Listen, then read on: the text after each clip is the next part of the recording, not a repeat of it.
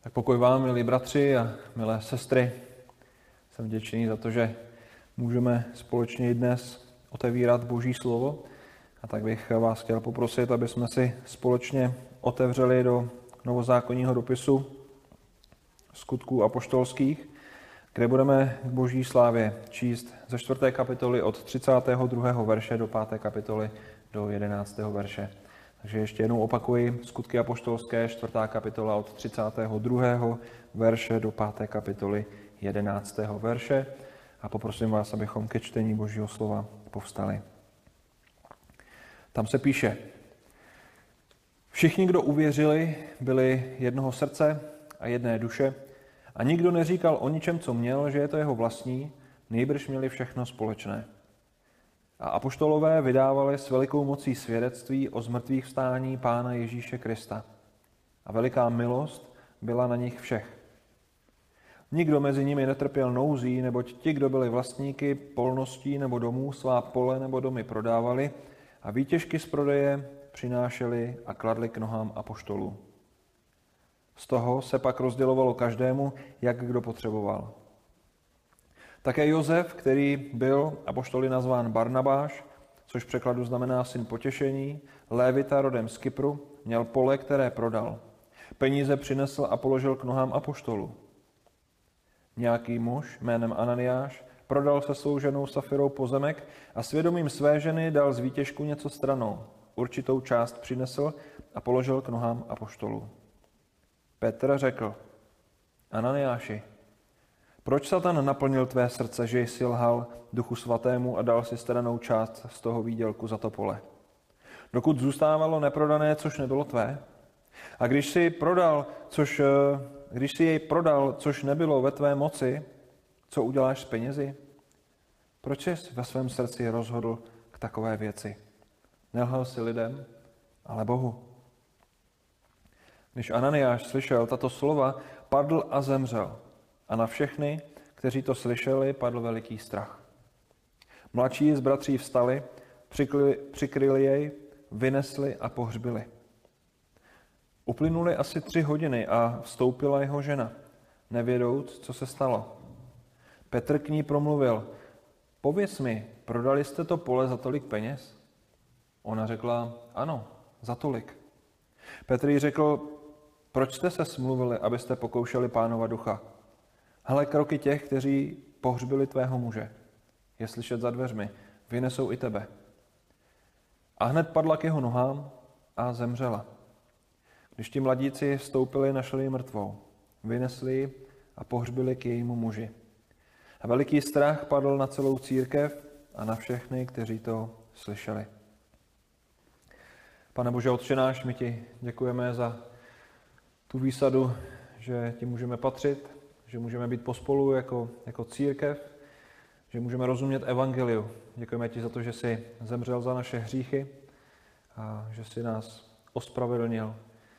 Díky za dnešní ráno, díky za tvoje slovo a prosíme tě, aby si k nám promlouval, aby si tak eh, usvědčoval naše srdce, proměňoval náš charakter, protože naší touhou je tebe oslavit a vyvýšit. Důvod, proč jsme se sem sešli, proč jsme se dnes ráno sešli, je, abychom tebe uctívali a oslavovali a to nejenom ve svých myslích, ale také celým svým srdcem, celou svou duši a celou svou myslí. Tak za to se modlím ve tvém synu, v Pánu Ježíši Kristu. Amen. Tak milí bratři, milé sestry, ten náš text, který jsme před chvílí přečetli, je zasazen do doby relativně krátce po vzniku církve, to určitě všichni víme. Lukáš, autor tohoto dopisu, jakožto věrný historik a badatel, nám na začátku této knihy zaznamenává její počátky a předestírá nám její růst. A když začíná tuto pasáž, která navazuje na ten předešlý kontext, mluvící taktéž o církvi, tak eh, tuto pasáž uvádí slovy, verš 32, všichni, kdo uvěřili. Tak eh, o jak velké skupině lidí se bavíme, když mluví Lukáš a říká všichni.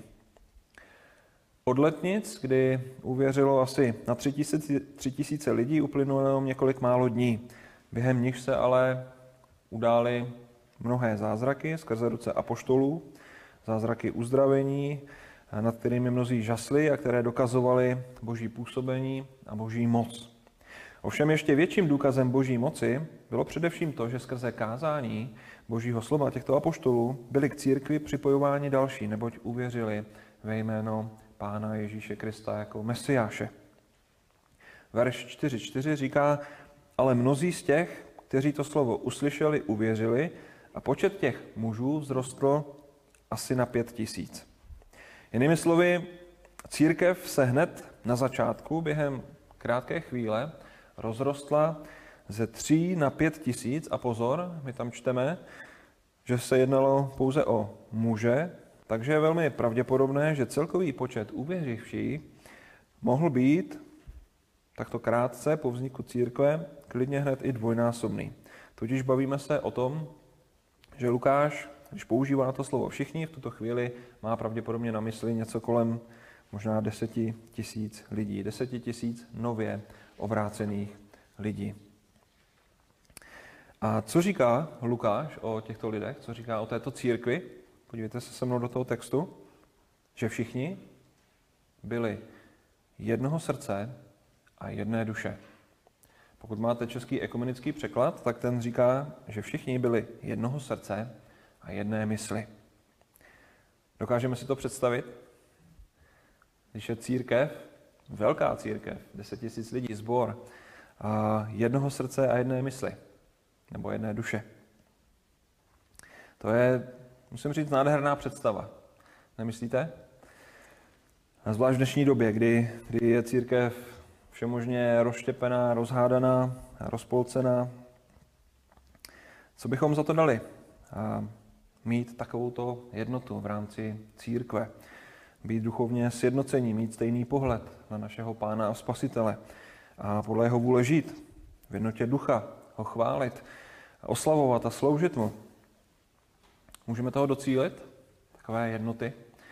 A případně jak toho můžeme docílit?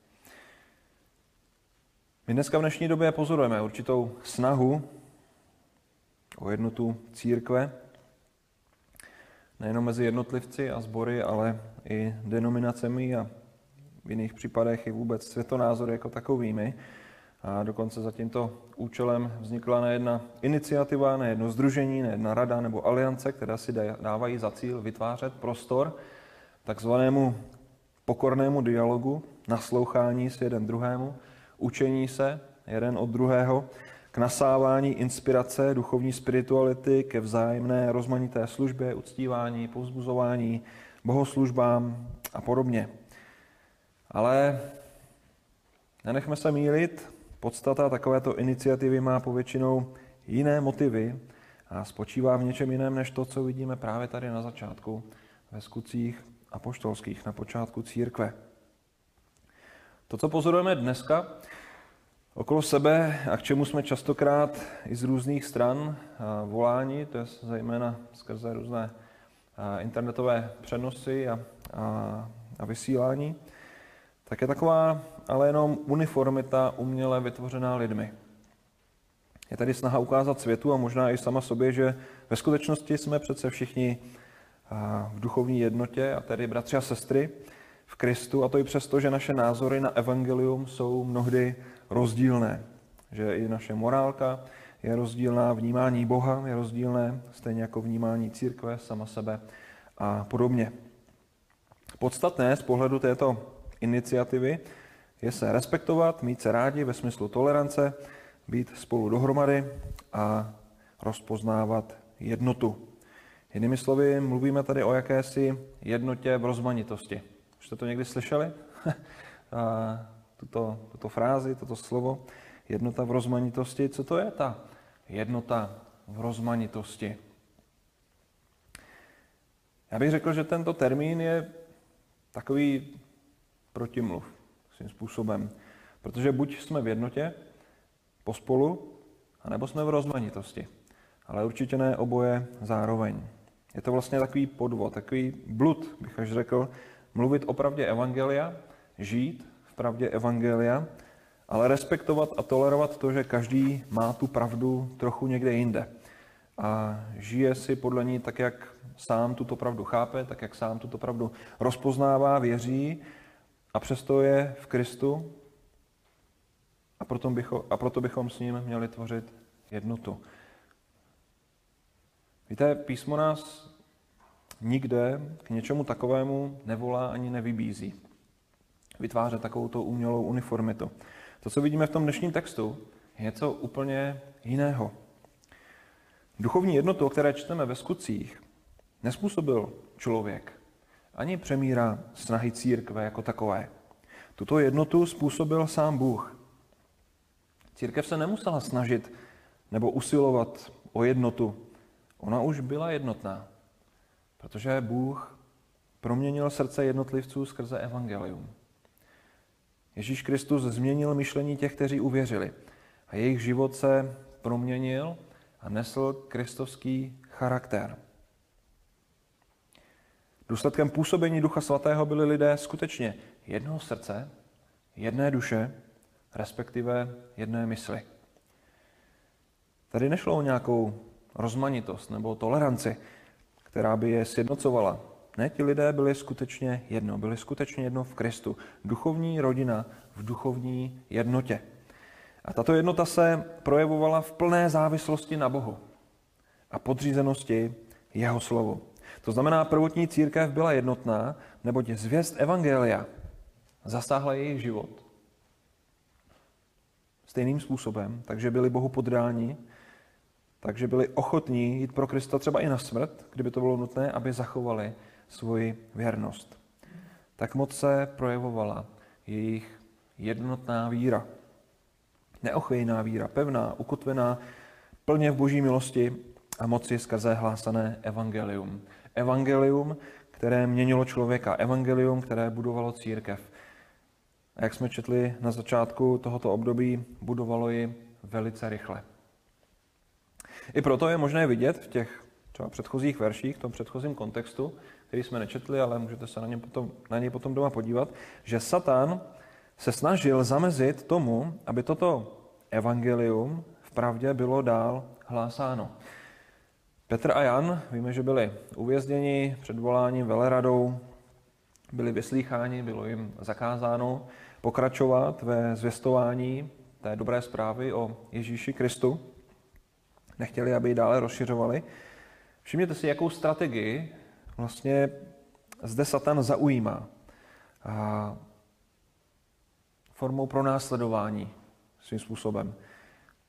I hned na začátku zamezit hlásání mocné zvěstí Evangelia, aby se ten přísun nově uvěřivší zastavil. Ovšem, když to neobstálo, jak víme, Petra a Jan si z toho vůbec nic nedělali, vnímali, že je potřeba poslouchat více Boha než lidi a vlastně pokračovali v té své službě, tak pozorujeme v následujících verších další krok této satanovy strategie, a to je, že když nejde církev zničit zvenčí, tak je potřeba je rozložit zevnitř. Jinými slovy, když Satan neuspěje jako řvoucí lev, tak jako ho známe z 1. Petrovi 5.8 skrze pronásledování, tak to zkouší jako anděl světla, což taky známe, tento jeho obraz.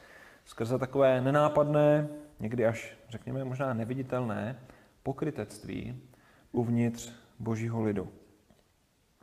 Jak? No tím, že překroutí evangelium. A ať už teoreticky, nebo třeba i v praxi lidského života.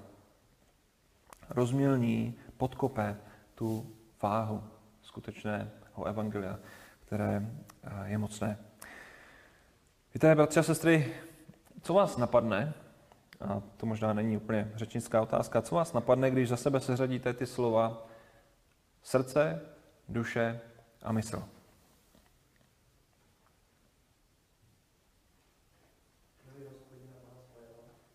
Přesně tak.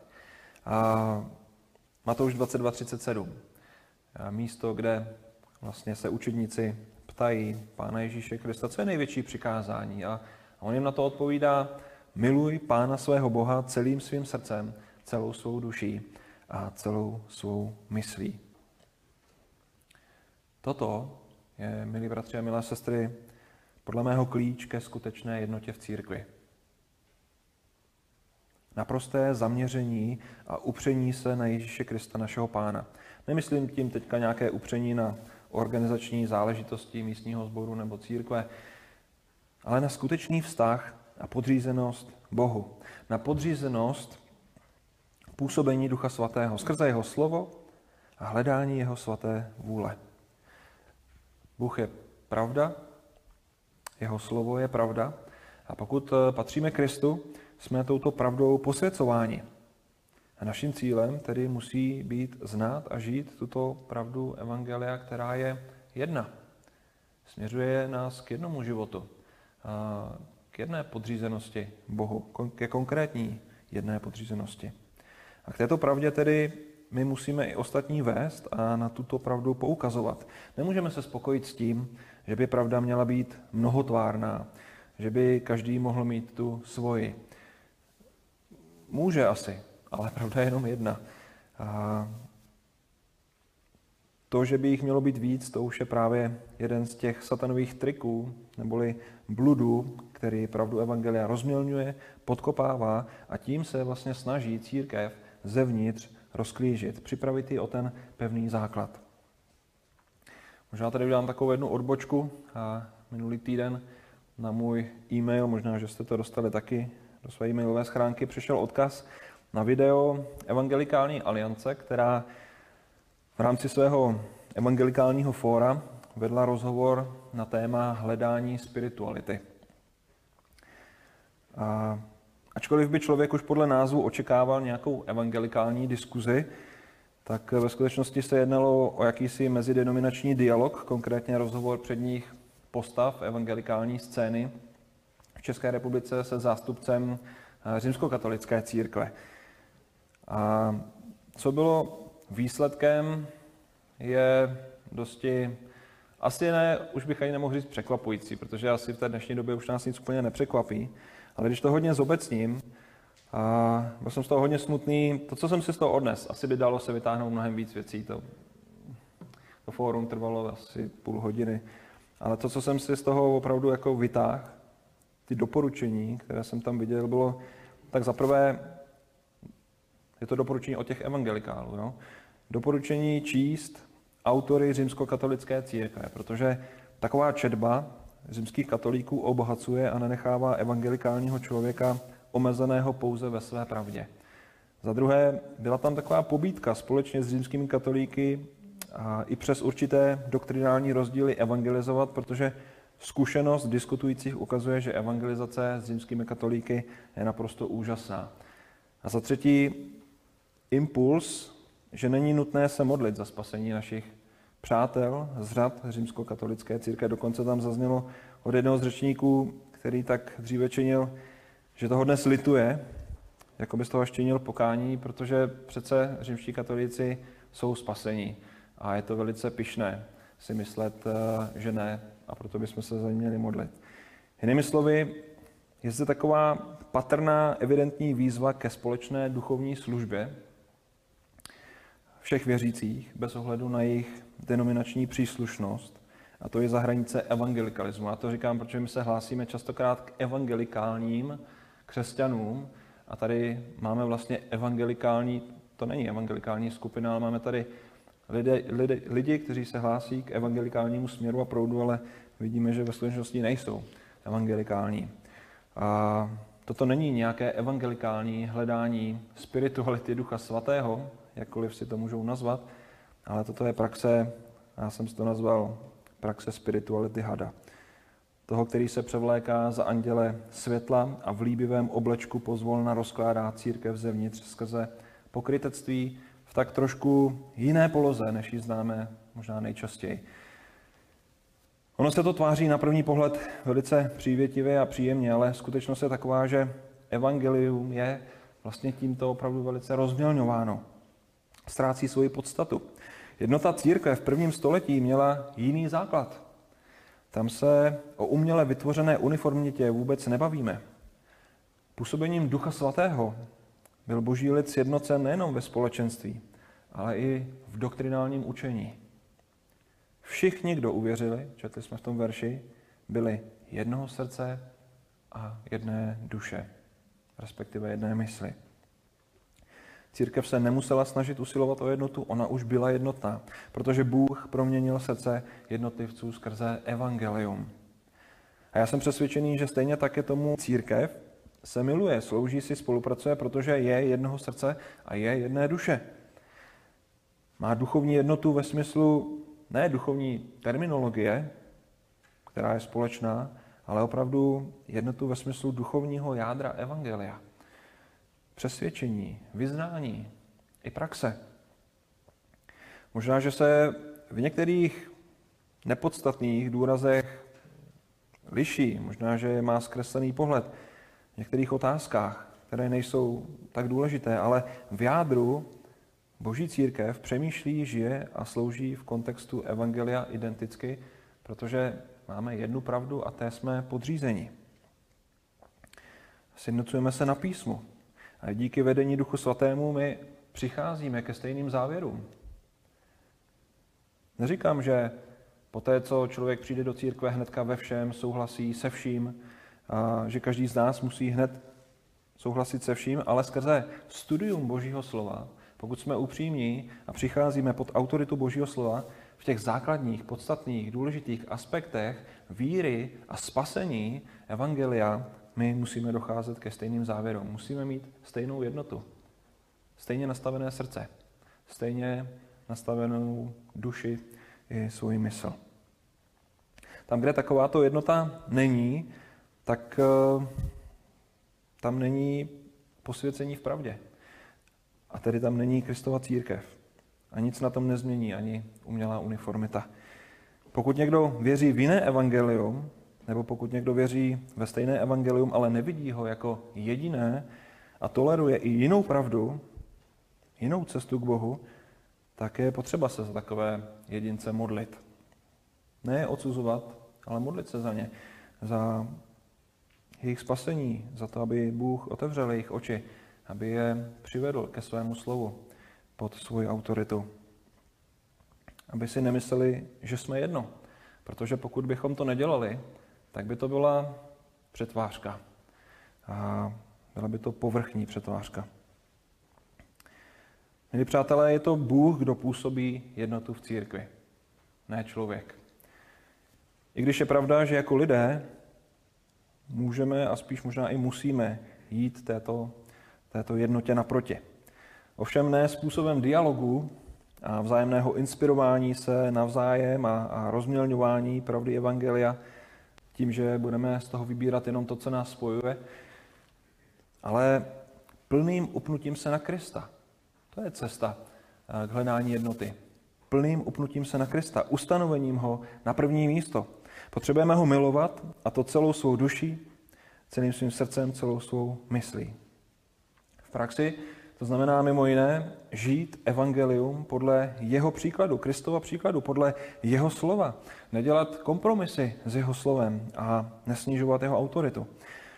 To, co z nás vytvoří skutečnou, a teď použiju tu, to slovo bratrskou jednotu, ne tu jednotu, kdy se navzájem tolerujeme, ale bratrskou jednotu, to není tradice, ani, ani dílčí prvky toho, co máme společné, ani pokriticky vytvořené bohoslužby a uctívání s povrchní přetvářkou, že jsme jedno a oslovováním se bratře a sestro navzdory tomu, že každý věříme jinak a vyznáváme jiné hodnoty. Ne, to, co z nás činí boží rodinu v Kristu, je sjednocení se v jeho slově, takže budeme jednoho srdce a jedné duše. A jak jsem řekl, právě něco takového tady na počátku církve, církve vidíme v praxi. Máme tady před sebou církev, místní sbor, který je v jednotě. A není to nějaký sbor 10, 20, 50, 100 nebo 200 lidí. Je to, je to sbor, který má velké rozměry. 10 tisíc lidí, kteří mají společně jednotu. 10 tisíc znovu zrozených lidí, kteří se sjednotili v postojích srdce, mysli, duše. Bůh to způsobil. Jednomyslnost. Jednomyslnost, kterou je možné zahlédnout už i v předchozím kontextu, kdybychom četli skutky, viděli bychom tam, jak se církev jednomyslně modlila. Už to je nádherná představa, když se stovky, tisíce lidí jednomyslně modlí.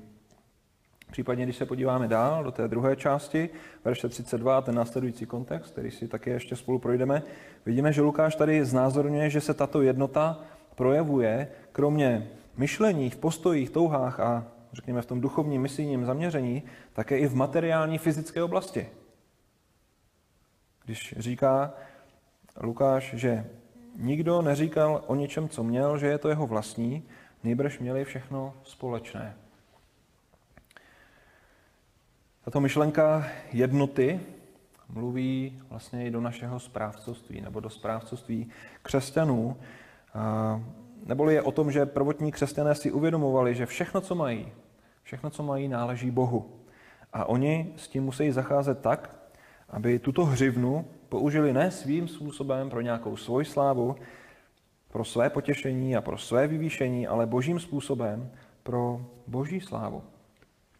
Tedy ne sobecky pro sama sebe, že by ten, kdo nemá nic, měl být eh, třeba bezdomovcem nebo žebrákem, ale když já mám, mohu mu poskytnout. Mohu dát. A bratři a sestry v Kristu, vidíme v prvotní církvi, kteří byli jednoho srdce jedné duše, žili pospolu jako rodina. A proto nikdo neříkal, že to, co má, bylo pouze jeho, ale dával to případně k dispozici těm, kteří potřebovali. Navzájem se milovali, navzájem si sloužili, navzájem si pomáhali. A to je vlastně skutečný význam tohoto verše. Neznamená to, že když přečteme tu pasáž tak, jak jsme ji viděli, že můj dům, nebo moje pole, nebo moje špajska, moje oblečení, a že by si na to mohli dělat nárok jiní, ale znamená to, že můj dům, moje pole, moje jídlo, moje oblečení nemám problém poskytnout druhému bratrovi, když vidím, že strádá. Jinými slovy, v této druhé části, verše 32, vidíme vlastně to druhé největší přikázání, o kterém Pán Ježíš Kristus mluví. Už jsme viděli to první největší přikázání, v této druhé polovině verše 32 vidíme to druhé největší přikázání. Miluj bližního svého jako sebe samého. A verše 34 a 35 nám to ještě více rozebírají, když tam čteme, nikdo mezi nimi netrpěl nouzí, neboť ti, kdo byli vlastníky polností nebo domů, svá pole nebo domy prodávali a výtěžky z prodeje přinášeli a kradli k nohám a poštolů. Z toho pak se rozdělovalo každému, jak kdo potřeboval. Když se někdo přečte tyto verše, tak si dost možná představí, že ti křesťané vlastně vůbec nic už nevlastnili. A že už neměli domy, neměli pozemky, neměli žádné materiální zásoby, protože všechno všetcičko, všetcičko prodali a, a dali to na jedno kopu do společných zásob, ze kterých, ze kterých potom všichni žili. To je ale samozřejmě špatná představa špatný výklad. V textu není napsané, že všichni prodávali a není tam ani napsáno, že všechno prodávali. Natož, že by museli všechno prodat. I když eh, někteří na to dneska rádi poukazují. Možná, že jeden takový příklad. Uvedu jednu situaci, která se stala možná nevím, před 6, možná 7 lety. Někdejší premiér vlády Stanislav Gross, tak asi vy starší si pamatujete, a tak právě někdy před těma 6-7 lety vyznal do médií upřímně, že vyznal Krista, že uvěřil v Krista. A vlastně se veřejně omluvil za své chování. A on je dneska po smrti, on zemřel, že on dostal nemoc. A, ale on se omluvil za své chování všem těm, které zklamal a poprosil za odpuštění. A tak, jak to bývá v tom našem českém politickém rybníku, asi kdekoliv jinde ve světě, tak uh, někteří na to měli potřebu reagovat a jedním z takových glosátorů, kdo se potřeboval povozit po Stanislavu Grosovi byl prezident Miloš Zeman, který tenkrát na frekvenci 1 v podstatě označil Stanislava Grose za pokrytce. A protože údajně, kdyby skutečně přijal Krista, tak by měl rozdat všechen majetek, čímž narážel na výrok Pána Ježíše Krista bohatému mládenci. Když říká vlastně v evangelii, chceš-li být dokonalý, jdi, prodej, co ti patří, rozdej chudým a budeš mít poklad v nebi. Pak přijď a následuj mě. Taková možná trochu podobná myšlenka toho, co vidíme tady ve skutcích. Jít, prodávali, co měli a potom se to používalo třeba pro chudé a tak dále. Každý, kdo povrchně čte Tuto pasáž si opravdu může myslet, že všichni věřící, všichni znovuzrození křesťané by měli všechno prodat a peníze rozdat chudým, aby si zasloužili věčný poklad v nebi. Když ale pozorujeme ten kontext a zamyslíme se nad celým tím příběhem, tak tam jde ve skutečnosti o něco úplně jiného. Mladík přichází za pánem Ježíšem a táže se, co má dělat, aby získal věčný život. Že? Sám o sobě si ten mladík myslí, že je dostatečně dobrý, že ho Kristus pochválí, že dodržuje boží zákon, že je svědomitý a tak dále. Ovšem Ježíš mu odpovídá, že mu něco chybí. Mladík miluje sama sebe. Mladík miluje své bohatství víc než Krista a své bližní.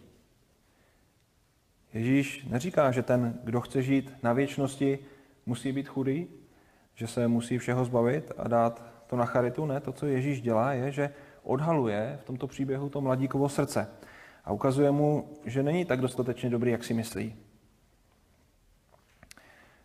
Mladík nemá opravdovou víru, která by byla ochotná se všeho pro Krista vzdát. Není ochotný poslechnout Kristovo slovo, ale radši následuje hlas svého srdce. Hlas, který je naplněný mamonem. To znamená, Ježíš reaguje na mladíku v charakter jeho problému.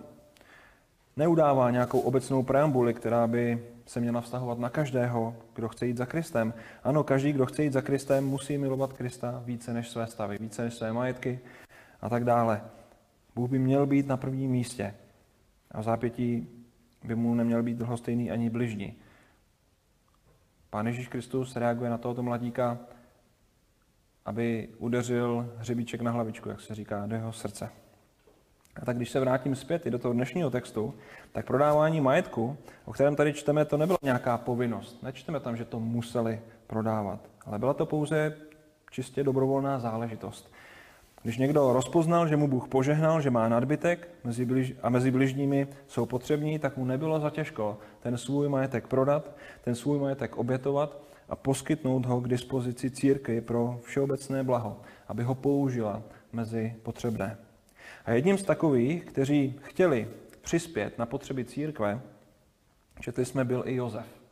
Lévita, původem z Kypru, který, jak eh, se píše v tom textu, měl pole, které prodal a přinesl peníze, které utržil k nohám apoštolu.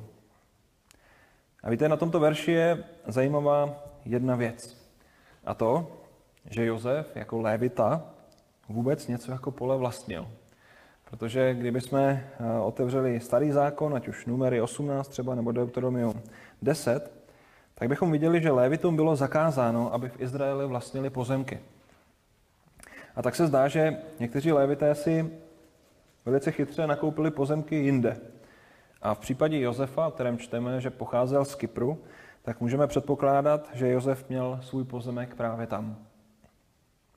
Když ho prodal a přinesl peníze apoštolům, čteme, že mu dali nové jméno. A to jméno zní Barnabáš, což znamená syn povzbuzení, nebo také můžeme říci syn útěchy. Je to otázka, jestli vlastně dostal toto jméno ve chvíli, kdy přinesl tu částku, možná byla velká, možná, možná ani ne, nevíme, a že apoštolové ocenili toto jeho gesto, a tak ho nazvali synem útěchy nebo povzbuzení. Možná, že toto jméno dostal už dříve nebo naopak později, ve chvíli, kdy se projevily jeho schopnosti ke službě a stal se uznávaným vůdcem církve. V každém případě Barnabáše toto jméno opravdu skutečně vystihovalo. To si můžeme být jistí. A ve skutcích 25krát se objevuje ta zmínka Barnabáše, potom v dalších dopisech ještě pětkrát. A tak my můžeme vědět, že on byl mužem, který povzbuzoval, který sloužil v církvi, který, který potěšoval lidi. Byl to on, kdo povzbudil Pavla v začátcích jeho služby. Skutky 9, 26 až 27, 11, 19 až 30. 13, 1 až 5, na několika místech vidíme, jak on neustále pozbuzoval Pavla. Nebo například pozbuzoval svého bratrance Marka, který po svém selhání opravdu potřeboval, aby ho někdo podepřel, aby ho někdo podpořil, povzbudil. Také bych mohl citovat pasáže eh, ze skutku. Jeho život, bratři a sestry, byl opravdu velice příkladný. A možná, že ne každý člověk může být jako Petra Jan, takový horlivci a, a odhodlaní a pevní, a zakotvení, ale věřím tomu, že každý, a možná, nebo aspoň většina z nás, můžeme být jako Barnabáš. A, a můžeme sloužit v církvi povzbuzením, potěšováním těch, kteří to potřebují. A že takových lidí v církvi je, že? Zvláště třeba v dnešní době pandemie, kdy spoustu lidí je uzavřených doma a tak nějak nevědí si rady, co s tím, nemají kontakt, jsou osamělí. A můžeme se potěšovat, pouzbuzovat, věřím tomu, že k tomu máme dostatek prostředků. A takový Barnabáš je toho obrovským příkladem. Možná, že v dnešní době a, jsou lidé, kteří mají potřeby, přišli o práci, možná, že a, prostě ty výdělky nejsou takové, jaké by měly být. My naopak možná máme dostatek, můžeme pomoci. Tak a, i, i tento princip vidíme v případě Josefa alias Barnabáše. Na rozdíl od špatného příkladu, který následuje, že Josef byl takový dobrý, nebo Barnabáš byl takový dobrý příklad, to, co přichází po něm, to až tak příkladné úplně není. Od páté kapitoly totiž přicházíme k velice dramatickému příběhu, kde se setkáváme, a všichni ho známe, ten příběh, četli jsme na začátku s manželským párem Ananiášem a Safirou, kteří taktéž, podobně jako Josef, prodali svůj pozemek. A stejně tak, jako Josef, ho přinesli, nebo ten výtěžek přinesli k nohám apoštolů. Ovšem, s určitým rozdílem, kdy ten jejich postoj byl naprosto jiný než u zmíněného Barnabáše. Ananiáš se Safirou se totiž vědomě shodli, že si to pole, nebo že si z toho pole dají některé peníze stranou a nepřiznají to. Budou se tvářit, že dali všechno. Z verše 4 je evidentní, že prodej svých majetků a darování určitého obnosu církvy byla opravdu dobrovolná činnost. Pojďme se na to klidně podívat. Petr říká, dokud zůstávalo neprodané, což nebylo tvé, a když si je prodal, což nebylo ve tvé moci, co s penězi uděláš? Proč jsi ve svém srdci rozhodl k takové věci? Nelhal si lidem, ale Bohu. Jinými slovy, když se díváme na tento příběh, hříchem nebylo to, že Ananiáš dal církvi jen určitý díl z prodeje pozemku. Hříchem bylo to, že Ananiáš veřejně prohlásil, že církvi, nebo můžeme říct si Bohu, dává celý obnos za prodaný pozemek, i když to ve skutečnosti nebyla pravda. Jinými slovy, Ananiáš i ze Safirou se chtěl vylepšit v očích jiných. Chtěl poukázat na svoji štědrost. Možná ve stejném duchu, jako dříve poukazovali na svoji štědrost farizeové, kteří když přicházeli do chrámu a měli v úmyslu darovat nějaké peníze, tak před sebou nechávali vytrubovat, aby všichni viděli, jak jsou skvělí, jak jsou úžasní, jak jsou štědří, jak jsou duchovní a zbožní. Takovému to chování se ale neříká štědrost, takovému to chování se říká pokrytectví. A to už v šesté kapitole v prvních čtyřech verších říká, dávejte si pozor, abyste nekonali svou spravedlnost před lidmi jim na odiv. Jinak nemáte odměnu u svého Otce, který je v nebesích. Když tedy dáváš almužnu, nevytrubuj to před sebou, jako to činí pokrytci v synagogách a na, na ulicích, aby je lidé pochválili. Amen, pravím vám, mají už svoji odměnu. Ale když ty dáváš almužnu, ať tvá levice nepozná, co činí pravice, aby tvá almužna zůstala skrytá a tvůj Otec v nebesích, který vidí v skrytu, ti odplatí zjevně. Milí přátelé, bratři a sestry, je v pořádku, když si lidé myslí, že jsme dali méně, než jsme ve skutečnosti dali. Ale není v pořádku, když děláme něco proto, aby si lidé mysleli, že jsme dali víc. Že jsme lepší, duchovní, a abychom si získali nějaký kredit. Ananiáš po domluvě se Safirou lhal. Chtěl si získat opravdu odiv církve. Oni chtěli, aby lidé poplácali po zádech, aby jim řekli, ty ta, ta vaše oběť, no to je teda úžasný, to je něco, jste skvělí, jste tak duchovní. Nicméně, četli jsme Petr v duchu svatém, tady tento trik, tuto lež prokoukl a místo poplácání po zádech Ananiáše konfrontuje a říká mu, Ananiáši, proč Satan ovládl tvé srdce? Proč si lhal duchu svatému? Z toho výroku je patrné, že Ananiáš pravděpodobně slíbil Bohu, že dá celou částku za to pole. Jenomže vidíme, že se nechal nahlodat, Satan zatlačil na jeho sobectví, na jeho pokrytectví, zalíbila se mu myšlenka vypadat dobře a ještě z toho něco vytěžit. A všimněte si, jeho hřích opravdu nebyl něco neočekávaného, nějaký okamžikový zkrat, nad kterým by se nestačil zamyslet, že ho překvapila ta otázka, nebo že prostě přišel a dal jenom část. Ne, byl to podvod, který byl připravený předem. Byl to plán obou manželů. A Ananiáš to se Safirou doma probíral. Shodli se na tom, že nedají celou částku a stejně tak se shodli na tom, že ji ale budou prezentovat jako celou částku. Chovali se pokrytecky naprosto vědomně. A víme to i z toho, že následně, když přichází Safira, ona reaguje úplně stejně, suverénním domem jako Ananiáš. A proto přichází trest. A vidíme, že Bůh oba dva usmrcuje. Je to zajímavé. Podle jejich men bychom mohli říci, že by to možná nikdo vůbec nečekal. Častokrát biblická jména odráží určitý charakter nebo určitý děj, který se odehraje v životě toho člověka. A víte, jméno Ananiáš znamená hospodin je milostivý a jméno Safira znamená nádherná. V jejich případě se ty jména trochu minuly skutečnosti. Oba dva byli odstrašujícím příkladem opravdu pokryteckých křesťanů, kteří předstírají svoji duchovnost, aby ohromili ostatní a proto museli na počátku církve v těch prvních dnech zemřít. Někdo by se možná mohl zeptat, eh, byli vůbec Ananiáš se Safirou skutečně obrácení, byli, byli znovu zrození? Asi se to nedá říci s jistotou, ale já si myslím, že, že ano. Že byli obrácení, že byli znovu zrození, že patřili k těm všem ve verši 32, kteří uvěřili. Věřím tomu, že dostali Ducha Svatého a tedy byli znovu zrození. Skutečnost, že vlastně byli schopní lhát Duchu Svatému, respektive pokoušet Ducha, ukazuje, že toho Ducha nejspíše měli. Ovšem i přes přítomnost Ducha Svatého se od určité chvíle začali Bohu vzdalovat. Jejich žádostivost, jak se píše v písmu, počla a porodila hřích. Srdce plné Ducha Svatého ustupovalo a začalo být ďáblem naplňováno k hříchu. A verš 3 říká, proč Satan naplnil tvé srdce? Jak Ananiáš, tak poté i Safira se nechali své s tím zlým. A, a proto vlastně za svůj hřích zemřeli.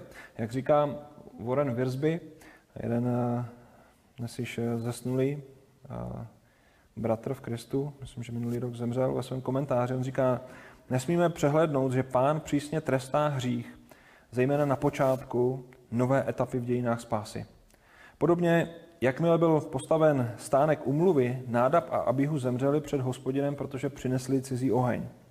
Rovněž Akán byl zabit pro neposlušnost, když Izrael vstoupil do zaslíbené země. Odpovědnost za své hříchy nesli tito lidé sami a Bůh jen využil situaci, aby svými soudy vážně varoval svůj lid i nás. Kdybychom si otevřeli do 1. Korinským 10, 11 až 12, tam se píše, tyto všechny věci se jim staly jako příklady pro nás, aby, a bylo toto zapsáno k napomenutí nám, které zastihlo dokonání věku. A tak kdo si myslí, že stojí, ať hledí, aby nepadl.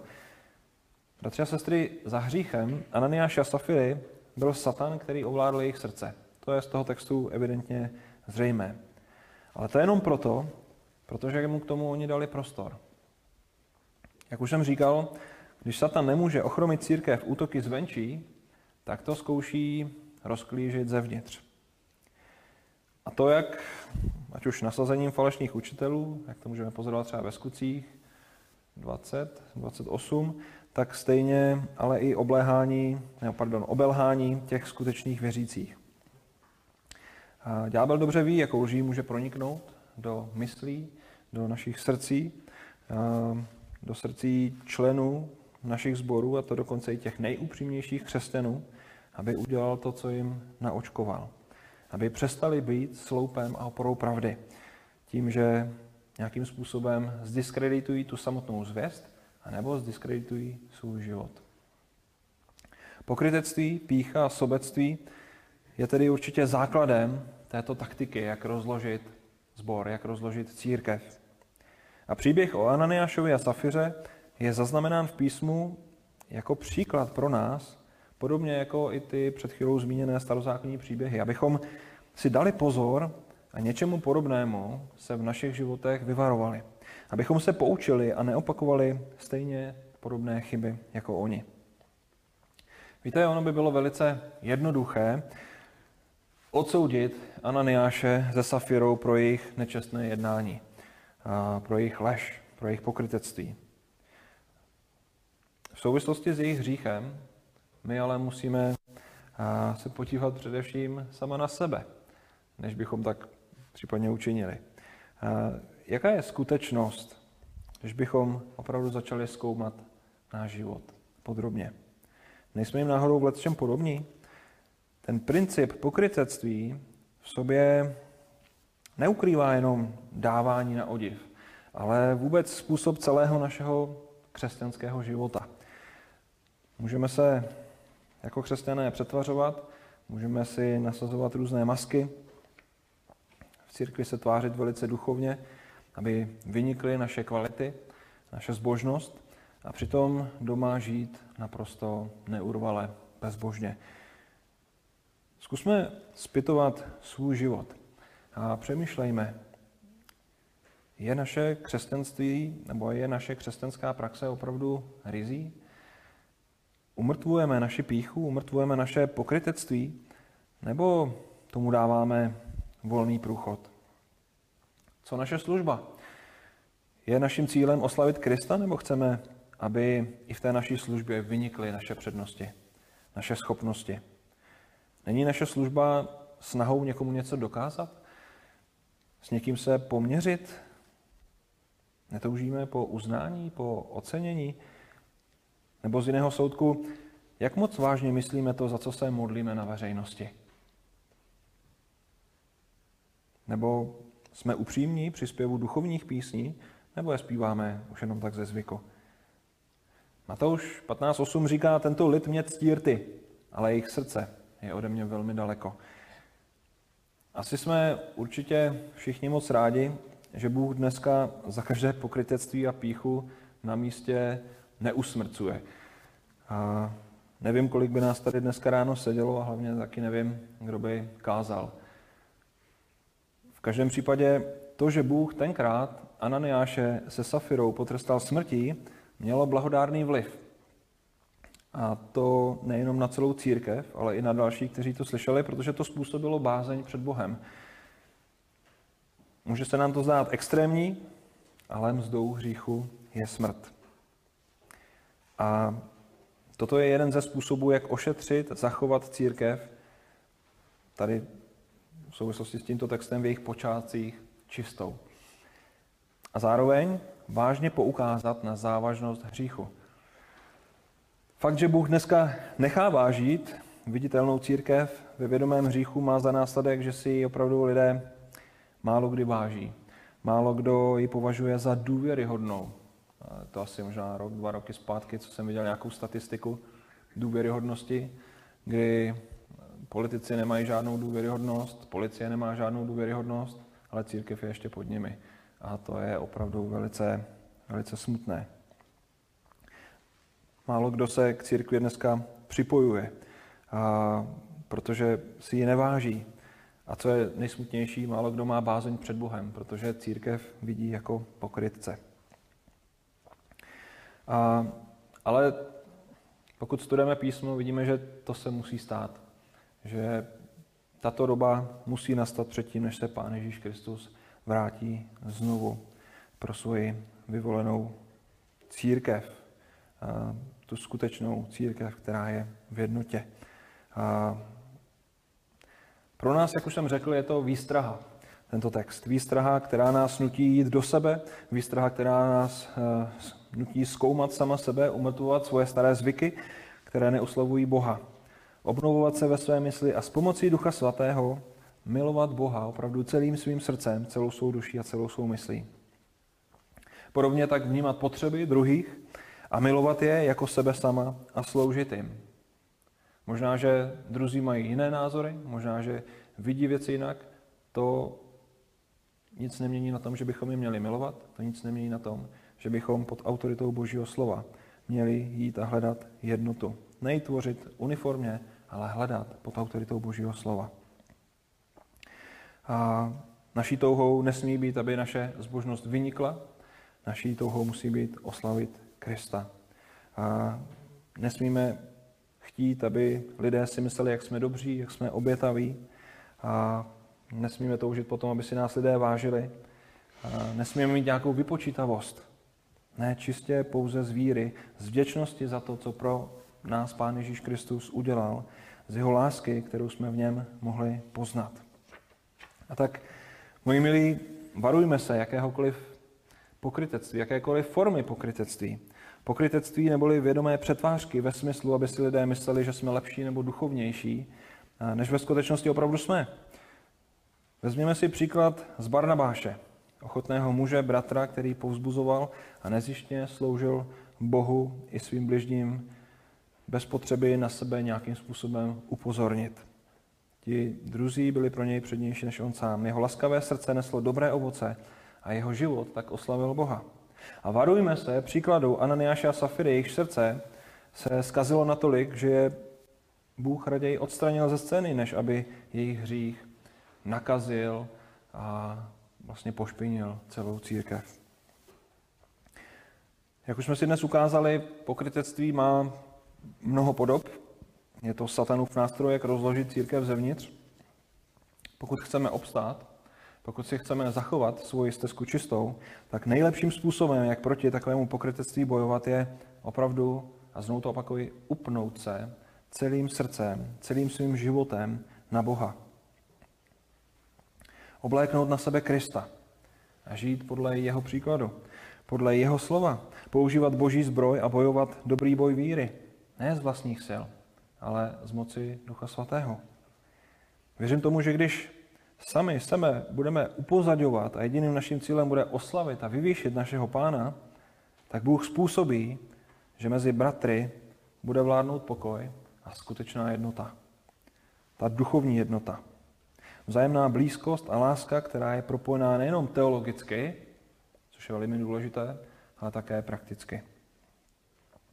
Kdyby tak všichni učinili, věřím tomu, že by nebylo nutné aby se někteří snažili vytvářet tuto jednotu uměle. Nemuseli by překrucovat a rozmělňovat evangelium a lhát druhým, že jejich cesta k Bohu, ačkoliv je jiná, má úplně stejnou váhu a stejnou platnost jako ta, které věří právě oni. Je to také pokrytectví. Snaha ukázat se v lepším světle. Jako tolerantní, laskavý a dobrý.